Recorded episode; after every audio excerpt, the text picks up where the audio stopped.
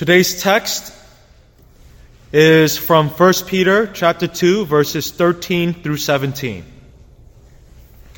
Submit yourselves for the Lord's sake to every human authority, whether to the emperor as the supreme authority or to governors who are sent by him to punish those who do wrong and to commend those who do right.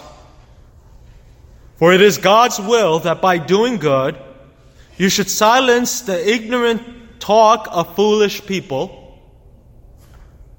Live as free people, but do not use your freedom as a cover up for evil. Live as God's slaves.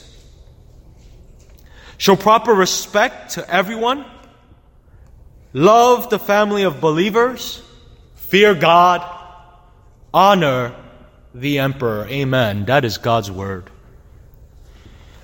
Uh, back in 1852, Robert C. Winthrop, who was a descendant of the Winthrop family, a one time Speaker of the House of Representatives, famously said that men, in a word, must necessarily be controlled either by a power within them or by a power without them either by the word of God or by the strong arm of man, either by the Bible or by the bayonet. Bayonet is that sharp knife at the end of those old rifles.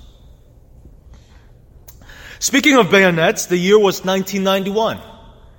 I'm going to date myself now, so here we go. I was 11 years old, and the president at the time was the first George Bush, Herbert Walker.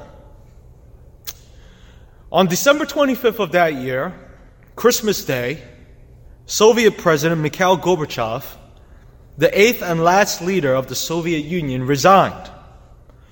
As a history buff, even when I was at the age of 11, I keenly remember that moment. It was historic. Gorbachev declared his office extinct handed over power, including control of the Soviet Union nuclear missile launching codes, to the newly minted Russian President Boris Yeltsin. As I look out in the congregation this morning, I know some of you keenly remember that moment as well. Probably more vividly than I did. It was a monumental moment in history. I know that some of you here this morning some of the trainees here, not to point you out, but I know for some of you, you only know of a united Germany. But that also wasn't always that way. Germany was once divided. East Germany was communist, while the West was a democracy. Then in 1987, President Ronald Reagan, while in West Berlin, powerfully called for Gorbachev to tear down that wall. How do you remember that speech? Two years later, in 1989, the Berlin Wall fell. And Germany was united. 1989, that was before some of you were even born. So again, that's what happened with Germany. But then, two years after the fall of the Berlin Wall, the Soviet Union itself fell as Gorbachev gave up power. Democracies all around the world rejoiced. And I remember being a young child, fascinated with current events, wondering what in the world is going on. Berlin Wall first, now the Soviet Union. And indeed, the Cold War was drawing to a close as the oppress- oppressive rule of communism was apparently beginning to end in Europe. And then Russian President Boris Yeltsin, regardless of what you think about him, and people have different thoughts, but he did once say, You can build a throne with bayonets, but you can't sit on it for long. Indeed, this Veterans Day, as Americans, we universally recognize and acknowledge humanity's innate desire for freedom. It's true. We'll follow a leader who forces us to. But There's something inside of us that does not want to stay underneath such a leader for long. In today's scripture text, verse 16 talks about freedom. The word, in fact, is used right there. But paradoxically, the same verse states that true freedom comes from first becoming a slave. Do you see that in the text? God's slave. We'll unpack the doctrine in a moment, but for now, let's take a look at the rest of the text. And for all of you who've told me you want that theological principle first, here it is. You type A personalities. Submit to God by submitting to human authority figures. Submit to God by submitting to human authority figures. And I get it. Even as I just said that, some of you, something inside of you goes, I don't like that. But let me go on with this message. I get this principle straight from verse 13. Verbatim, Peter says, Submit yourselves for the Lord's sake to every human authority. The key words in that verse are the words for the Lord's sake. When we choose to honor even difficult parents, husbands, teachers, police officers, or bosses because we're Christians, then we're actually submitting to God by submitting to human authority figures. Just as we're able to demonstrate our love for God by loving one another, someone asked me, how can I show love for God on a greater, in a greater way? And the answer is, one of practical, most practical ways you can demonstrate your love for God is by demonstrating your love for others. For the, some of you, your walk with the Lord has become quite cold Probably because you haven't been loving others the way that the Lord has wired you to. But in the same manner, we demonstrate our love and our submission to God by submitting to proper authority figures that God has placed in our lives. Now, at this point, the thinking individual might ask, Hold on, Pastor. Well, does that mean I must submit to every authority figure, even evil ones? Or perhaps the question could be put this way Does that mean I must obey every order from an authority figure, even evil orders? Well, those are very good questions. Let's take a look at today's text for the answers. Although the text does say to submit oneself for the Lord's sake to every human authority, there clearly is a qualifier within the text. See if you could find it. The Apostle Peter is not going to permit evil rulers to use the Bible as justification to call people to obey their evil orders. No, he doesn't allow that. I have two reasons for believing this. First, history tells us that Peter himself believed that God's authority trumped government authority. Divine authority in the eyes of Peter is higher than civil authority. And so, descriptively within the text, there is an occasion where Peter himself disobeys civil authority in order to obey divine authority. Thus, showing me that when Peter writes verse 13 here, he does not mean every order or even evil rulers. Turn with me to Acts 4 18 through 20. Acts 4 18 through 20. So they called them and charged them not to speak or teach at all in the name of Jesus. But Peter and John answered them, Whether it is right in the sight of God to listen to you rather than to God, you must judge. For we cannot but speak of what we have seen and heard. So here we have an excellent example of Peter informing the Jewish authorities that it is morally and ethically right to disobey a human order in order to obey a divine order. In other words, if a human command conflicts with a divine command, then the Christian is always obligated to obey the divine command even at the risk of punishment or possible death. That's simply the high cost of being a follower of Christ. Do you want to be a follower of Christ this morning? Well, it begins with faith and obedience in the gospel. Well, what is the gospel? You may have heard it before, but let me say it to you this morning. The gospel declares that there is a holy God who loves you, but he must send every sinner to hell because he is a God of justice. In fact, the justice of God helps us deeply appreciate the love of God in a profound level that we will never appreciate unless we first grasp divine justice. But although God is a God of justice and he is morally committed to sending people to hell because of sin.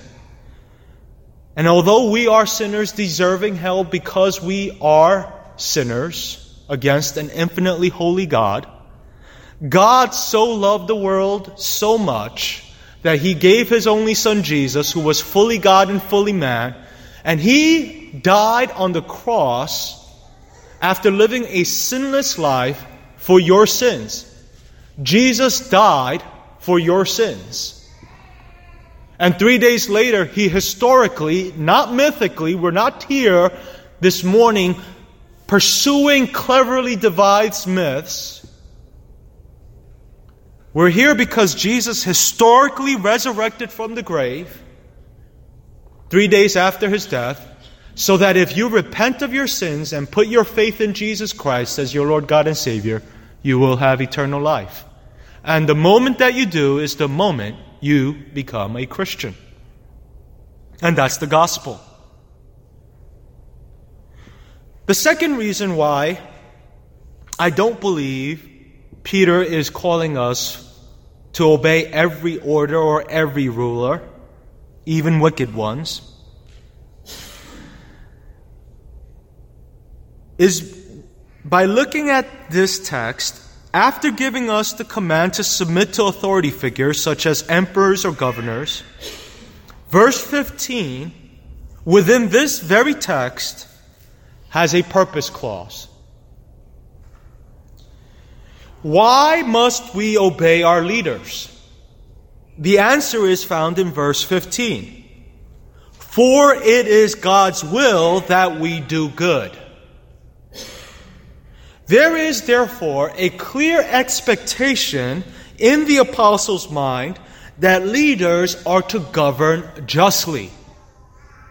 Combined with verse 14, we can rightly conclude from verse 15 that Christians are to obey authority figures so long as the laws of the land lead to human flourishing. Government is instituted by God, not the other way around. And government is instituted by God, as verse 14 declares, to punish those who do wrong and commend those who do right. When government begins to inversely punish those who do right and commend those who do wrong, then that's when we have a problem. That's also when we might need to call for a change of leadership. And so, for all my British friends who till this day question the American Revolution, I believe that Scripture makes a good case for it. This point of my sermon, let's revisit verse 16 and ask ourselves a fascinating question. If verse 16 states that we are to live as free people, then why does verse 13 call us to submit ourselves to rulers? Well, there are two principles involved there. First, I'm not going to go deeply into this one. I'm just going to touch on that. I'm just letting you know that submission to rightful authority is not the abdication of freedom. In our sort of Western mindsets, we tend to think that that is, but it isn't. But secondly, verse 16 is not talking about civil liberty, you see. Instead, verse 16 is referring to spiritual liberty. The truth of the matter is, we're all slaves either to sin or to God, every single one of us.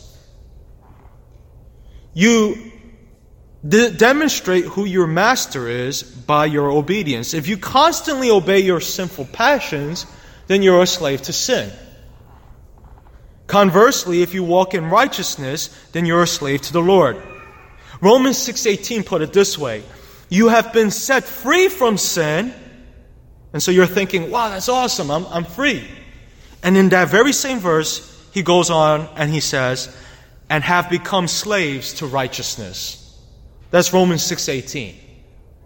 You've been set free from one form of slavery so that you can be enslaved to another form of slavery. And I know we hate those words, but you have to understand what the writer is talking about there. We have become slaves to righteousness. Paradoxically, therefore, true freedom begins when we become slaves of God. Our submission to the Creator, the rightful authority over the entire universe, is true freedom. Our slavery began in the garden when we rebelled against that authority. Do you, are you beginning to track with me here? So the enemy will deceptively try to come in and tell you that freedom begins at rebellion without telling you that by doing so, you are actually enslaving yourself to Him. And this is why verse 16 calls us to live as God's slaves. We are all slaves. Or even this morning, as I walked in, someone preparing the food told me rightly, we are all servants, we just don't know it. It's true. Go home and chew on that. In a very good way, when we become servants of God, we also become doers of righteousness. Why? Because we're no longer enslaved to sin. If you want to see this, go to any addiction center, volunteer for a day. Uh, they'll show you what slavery looks like. That is the end product of sin. Some of you are struggling with sin right now. No one else may know about it. But you know very well that if you don't conquer those sins, it will conquer you. We're not thinking and doing the same things we once were, and we're not living in the world the way we used to when we, be, when we become saved. We are free. So essentially, brothers and sisters, 1 Peter 2 is a call for biblical self control, the very definition of true freedom. A free man is, if, uh, let me put it this way if we are able to govern ourselves, then we are truly free. The free man is the man who is able to govern himself. And that is why I opened up with Winthrop's quote. Robert Winthrop was right. It is when we're enslaved to sin that government intervention becomes increasingly necessary. Again, government exists to punish those who do wrong and commend those who do right. Or as Romans 13:3 puts it, for rulers hold no terror for those who do right, but for those who do wrong. Do you want to be free and free from the one uh, free from fear of the one in authority? Then do what is right, and you will be commended. I know as a parent, I realize this principle in a fresh new way with every child who gets older and older. I am able to let go of my parental control as the child shows himself or herself more responsible and, in fact, more obedient. In closing, I wish to assert that the foundation for any sound democracy is spiritual liberty. This Veterans Day weekend, I think, is a good time to reflect on that. May we never take this privilege for granted. As verse 16 states, it is when we obediently live, live to God's word, that's when we have true freedom. Whether unbelievers recognize our God or not, they certainly do recognize our moral compass.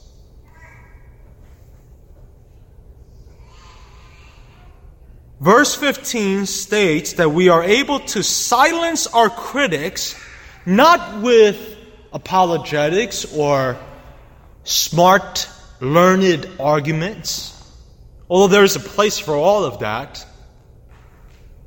But in verse 15, the apostle states that we're able to silence our critics just by living godly lives without a word. And by living godly lives, we also earn the commendation of those who are in authority. So, how would you define biblical self government then?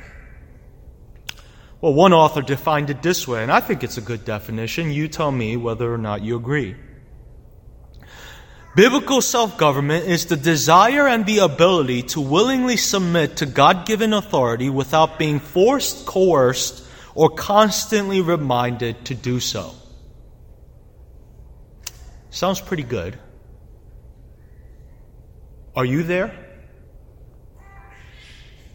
At the end of our day, our worst enemies are not those found on foreign shores. At the end of our day, our worst enemies are within. Slavery to bitterness, anger, lust, gluttony, laziness, and unbelief are far worse. This past week, the nation wept as an angry, bitter man went into a Baptist church and shot tens of people. In my opinion, the flags of our nation are flown half staff far too often nowadays. I think you would agree. When I was a child growing up, seeing empires fall, we never had flags flown at half staff as often as we do now. Our worst enemies, I believe, sometimes are within. Our nation desperately needs God and His Word. Our nation desperately needs freedom. A week ago, I preached a sermon claiming that true. Uh, this was actually a several weeks ago, not last week. I preached a sermon claiming that true happiness is found in holiness. I know a lot of young people doubt that, but as older Christians, I think we could mentor them. Our decisions matter, and happiness is indeed found in holiness, not in recklessness. True happiness begins not when a man throws off God's law, but when a man begins to live faithfully and obediently according to God's law. Our founding fathers knew this principle very well. On August 30th, 1789, in the city of New York, in his very first inaugural address, General George Washington said, and I quote, The foundation of our national policy will be laid in the pure and immutable principles of private morality. Did you hear that? And the preeminence of free government be exemplified by all the attributes which can win the affections of its citizens and command the respect of the world. I dwell on this prospect with very, with every satisfaction which an ardent love for my country can inspire, since there is no truth more thoroughly established than that there exists in the economy and course of nature an indissoluble union between virtue and happiness. End quote.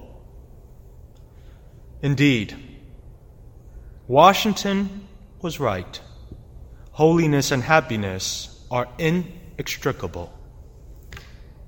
Let us pray. Father, thank you this morning for your word. Some of us may have had a difficult